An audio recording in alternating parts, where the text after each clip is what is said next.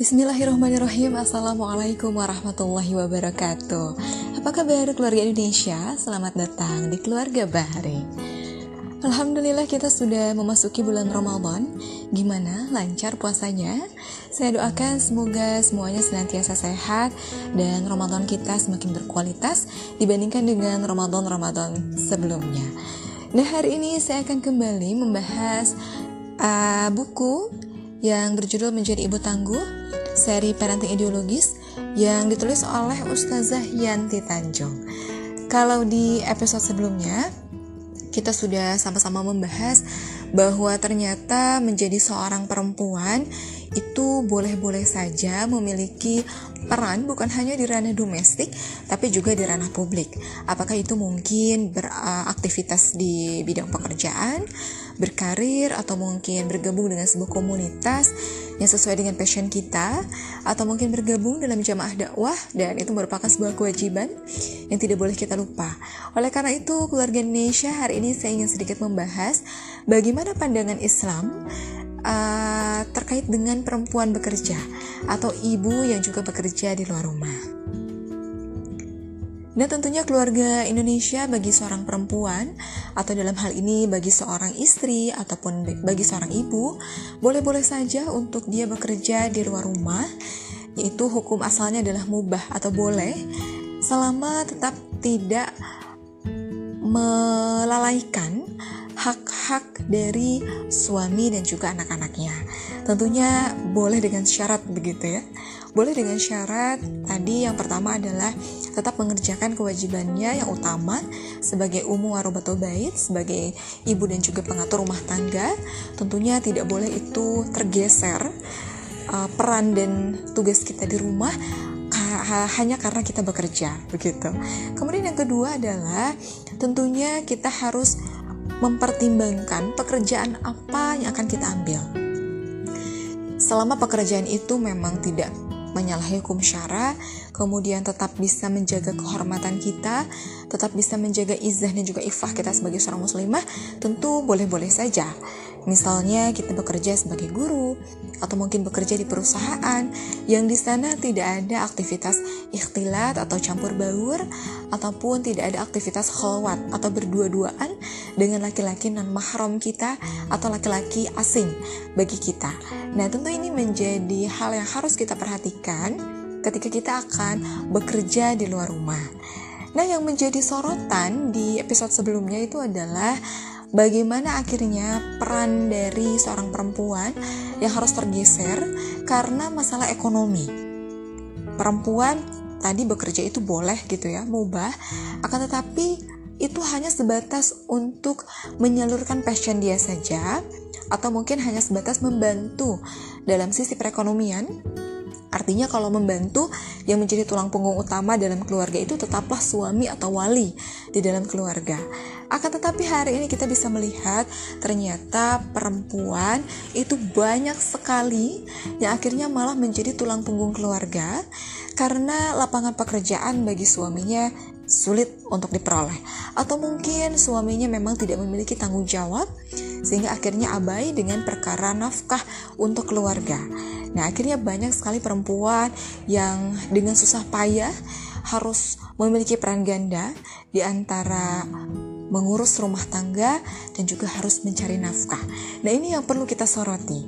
Bagaimana akhirnya para kaum feminis itu banyak juga yang berpandangan bahwa perempuan itu nggak boleh untuk bergantung sepenuhnya kepada suami karena bisa jadi suami nanti selingkuh atau mungkin nanti suami meninggalkan kita begitu sehingga akhirnya perempuan tidak bisa untuk berdiri di atas kakinya sendiri dan dia mau-maunya saja gitu ditindas oleh laki-laki. Sepertinya ini adalah sebuah pemahaman yang seolah-olah benar menjanjikan kebaikan gitu ya bagi perempuan. Tapi sejatinya itu adalah racun bagi perempuan karena perempuan yang baik tentu dia pun akan memiliki pasangan yang juga baik tentu kita berharap demikian ketika kita menikah kita tidak ada prasangka bahwa laki-laki itu akan menyakiti kita suami kita akan meninggalkan kita agaknya kita sudah memahami bahwa setiap ucapan, setiap prasangka itu adalah doa. Sehingga ketika kita sudah berpikir negatif kepada pasangan kita di awal, tentu seolah-olah kita sudah mensugestikan bahwa hal itu akan terjadi di masa depan kita. Nauzubillah min zalik, tentunya kita tidak mau. Dan lantas sebenarnya bagaimana?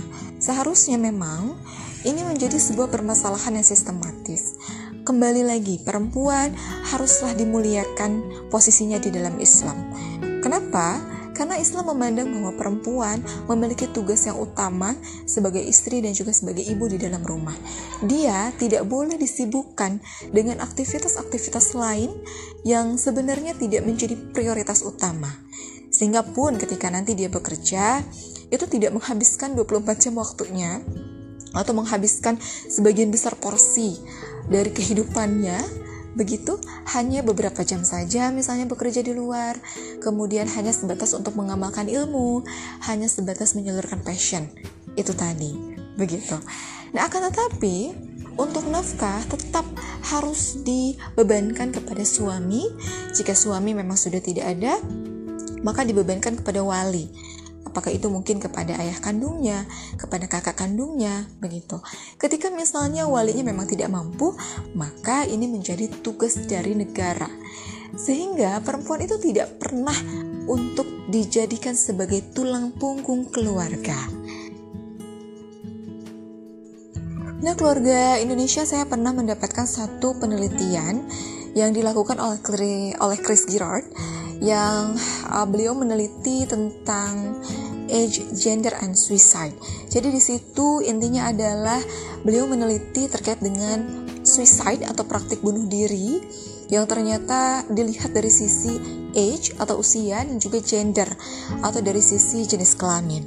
Ternyata hasil penelitiannya adalah pelaku utama dari bunuh diri atau suicide itu adalah perempuan kebanyakan yang melakukan bunuh diri itu adalah perempuan dan usianya adalah usia-usia produktif.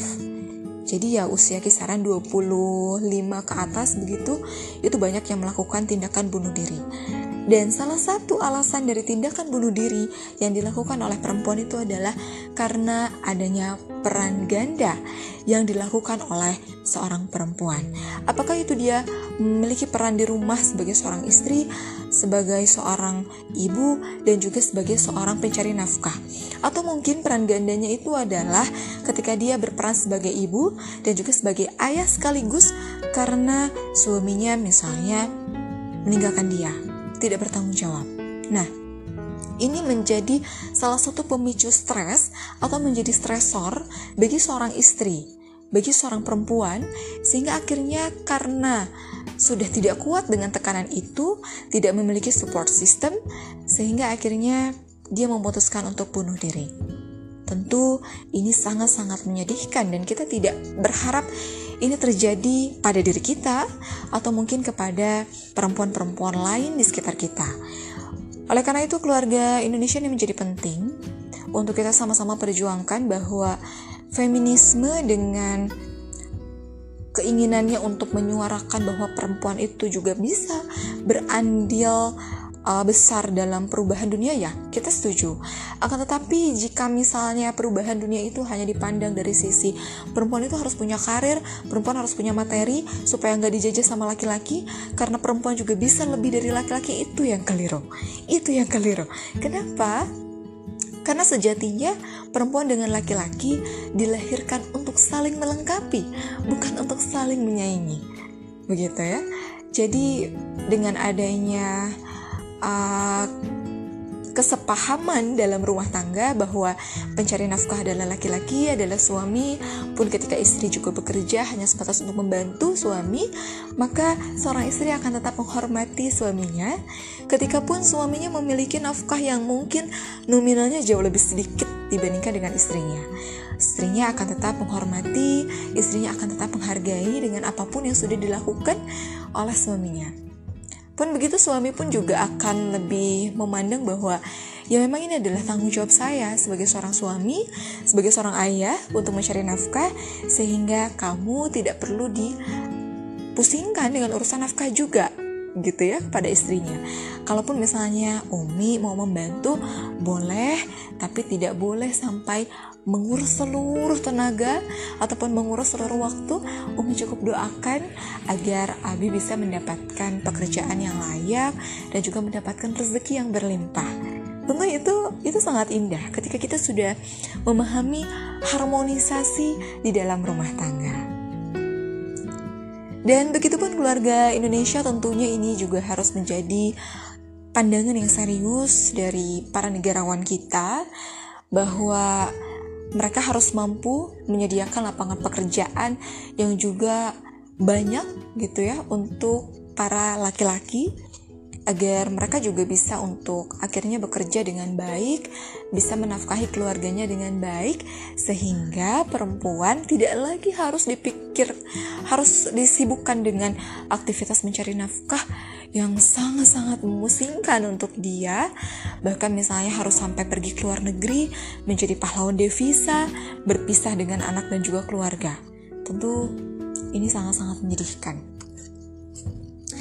Nah keluarga Indonesia tentunya untuk kita semua sebagai seorang ibu, sebagai seorang istri, kita semua sangat-sangat luar biasa dengan apa pun peran dan juga pilihan yang sudah kita lakukan saat ini mau menjadi ibu rumah tangga seutuhnya ataupun misalnya menjadi ibu rumah tangga plus berkarir di luar rumah tentu tidak ada yang harus dipertentangkan keduanya baik keduanya bagus selama kita tetap menjalaninya dengan passion, menjalaninya dengan hati dan juga cinta.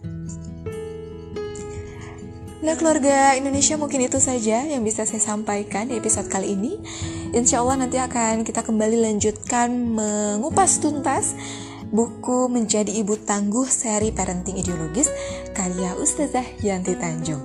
Terima kasih banyak atas kebersamaannya. Terima kasih juga sudah berkunjung ke keluarga Bahri.